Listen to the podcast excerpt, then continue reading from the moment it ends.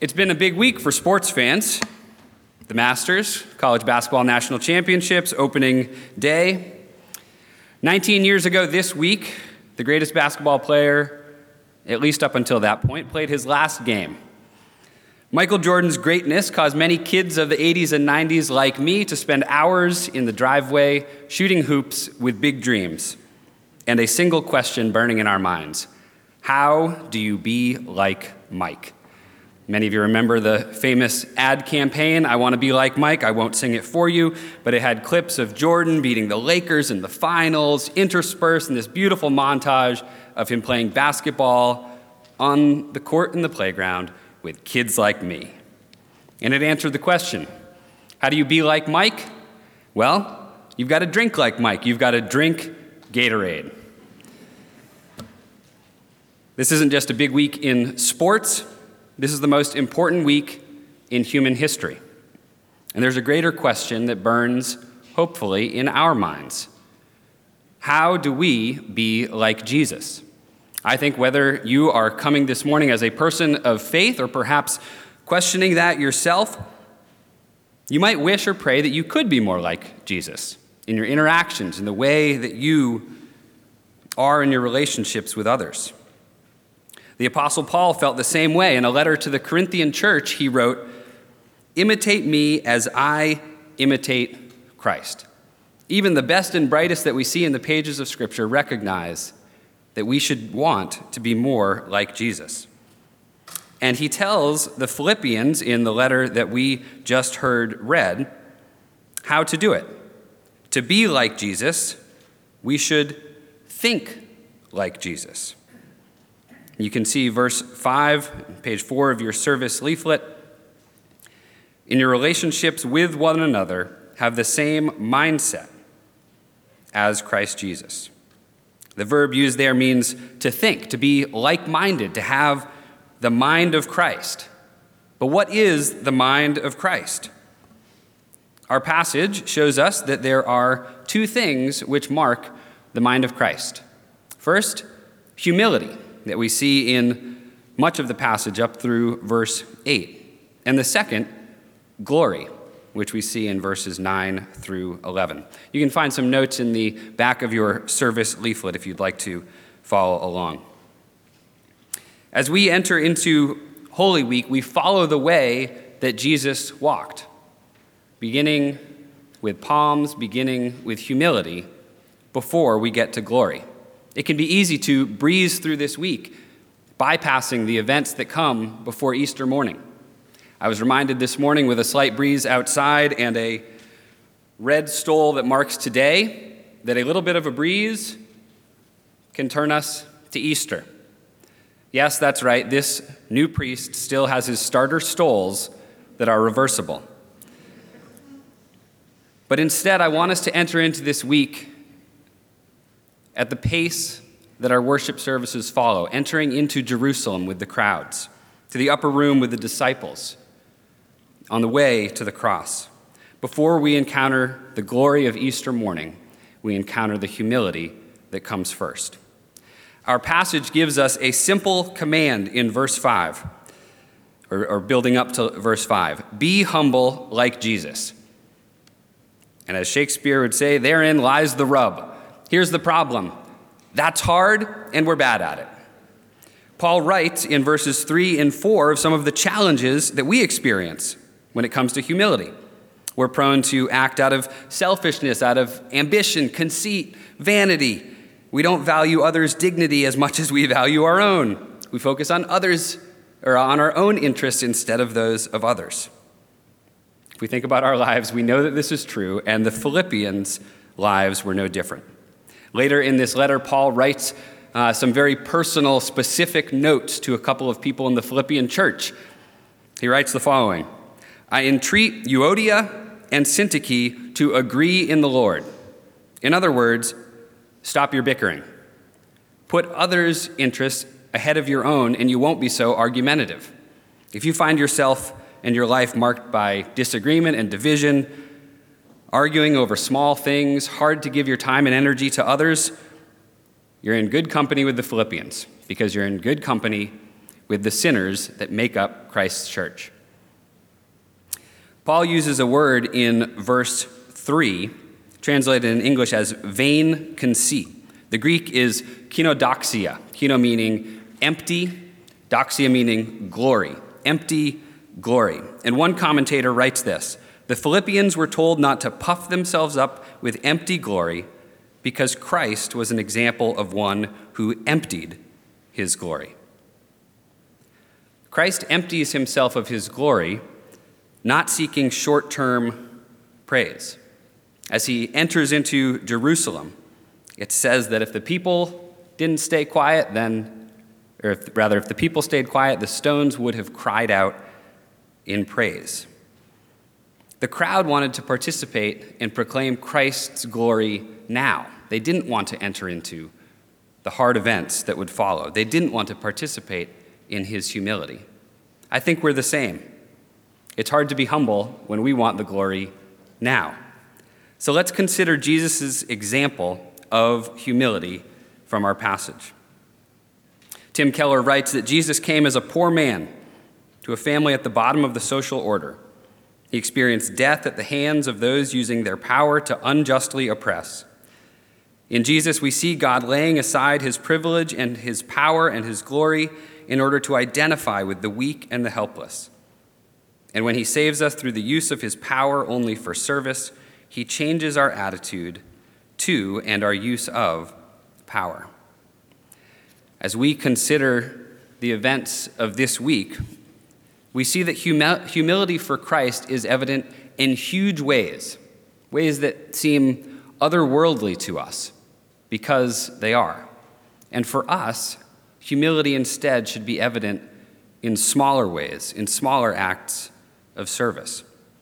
So, as it says in verse 3 and 4, how do we look to others' interests and stop focusing just on ourselves? I want to talk practically about four things praise, comparison, listening, and power.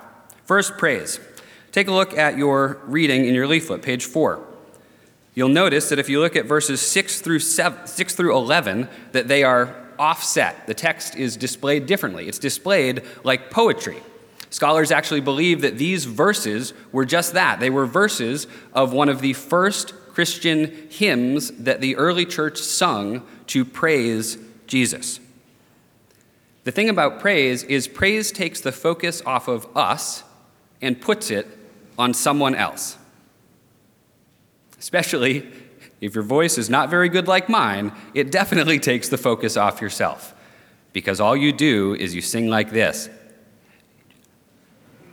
I know there are some of you out there just like me. See, praise reminds us that we aren't God. It helps us to not think more highly of ourselves than we ought.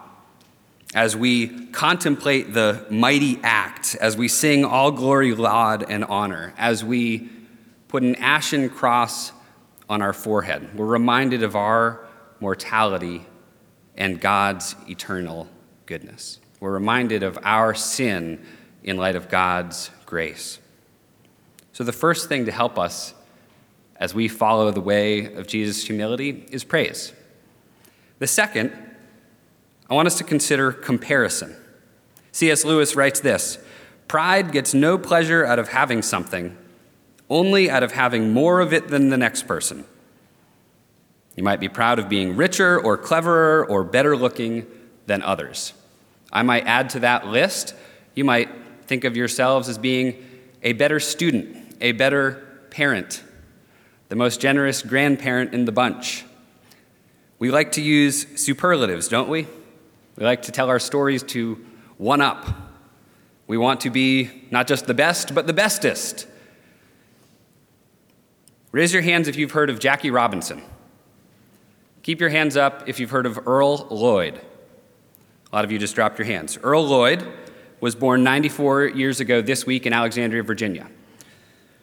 There is a marker put up at his childhood home this week. Earl Lloyd was an excellent basketball player and a trailblazer, the first African American to play in the National Basketball Association. I didn't know his name until this week. But Earl was not known best for his greatness for his trailblazing, for his accomplishments, but for his character. Asked about how he made such an impact in a trailblazing way at the time that he did, he just said, I was in the right place at the right time. Could have sung his own praises pretty easily. When asked about his legacy, he simply said, I just hope I conducted myself where I made it easier for others. And I think I did. If you take a look at any basketball game on TV today, I think you will agree that he did. Simply put, he was eulogized. I read this in our local paper this week in this way He was the humblest human being I've ever met. He was more than a great athlete, he was a great man. So, when we think about the ways that we compare ourselves to others, the way that we aspire to be better than others, what models of greatness are we aspiring to? Is it to be remembered for our accolades, or perhaps to be remembered for our character? Third, listening. Do not imagine that if you meet a really humble man, he will be what most people call humble, C.S. Lewis writes in the same book I just read from, Mere Christianity. Probably all you'll think about him is that he seemed a cheerful, intelligent chap who took a real interest in what you said to him. He will not be thinking about humility, he will not be thinking about himself at all. You ever come across people who just seem like good listeners? They're not interrupting, waiting to tell their story the moment you stop talking? Professor and Christian writer Dallas Willard, he's a philosophy professor, and he would often have students, as you might imagine, on college campus. He was at USC for nearly 50 years. You would imagine that, and some of you can attest to this personally, that philosophy students probably love to argue, argue and make audacious claims to their professors. Some of those are incorrect, and some of those might be offensive. Dallas Willard often, when a comment like that would come near the end of class, would simply say, Well, class, I think that's a good place for us to end today. He didn't publicly admonish or correct, he didn't have to have the final say.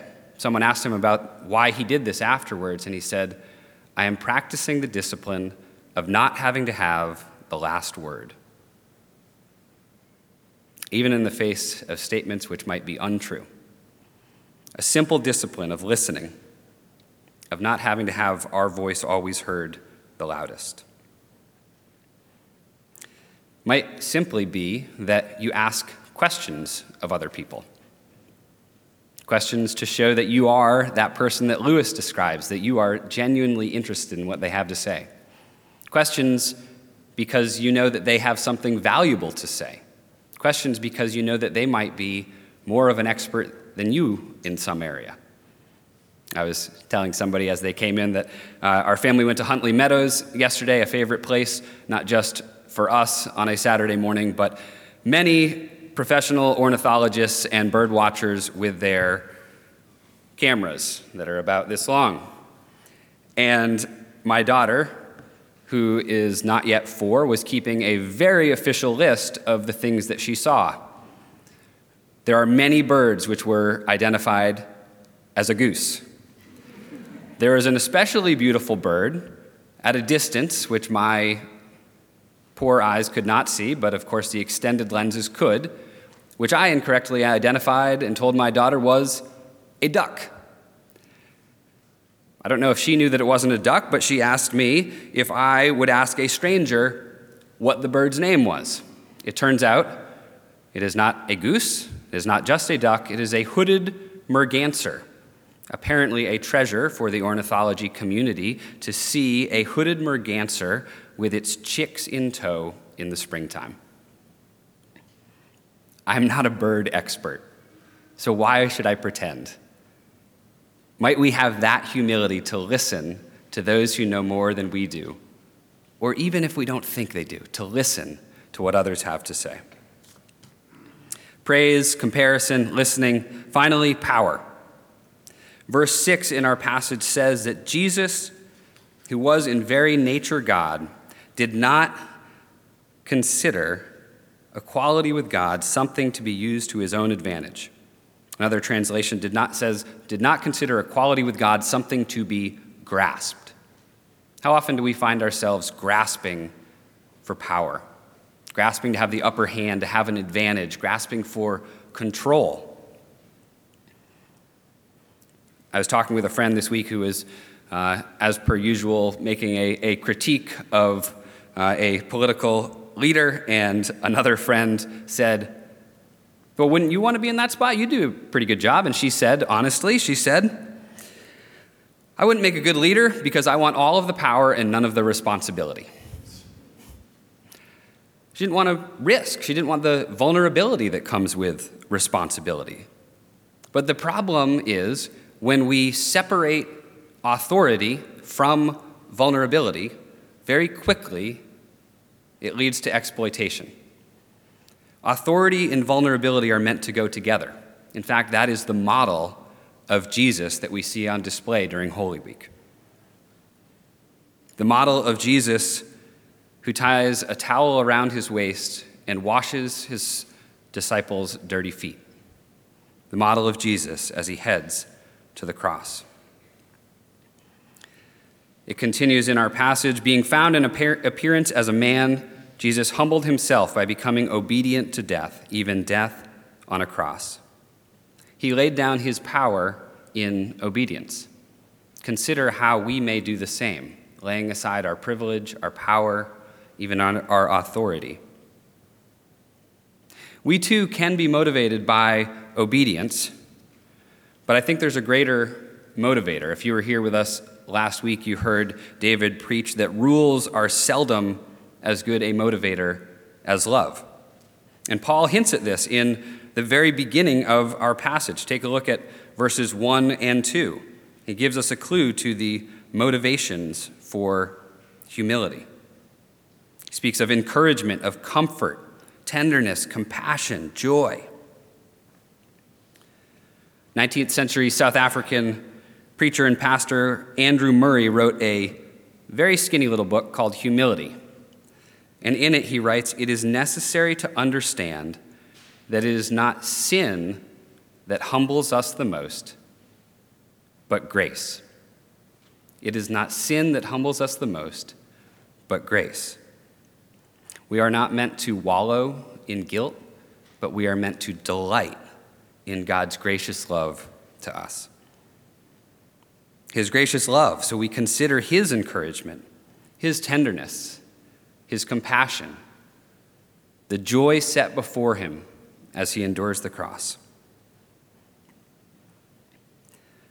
The most widely read Christian book of all time, second to the Bible, it is thought, is a book by Thomas à Kempis called The Imitation of Christ.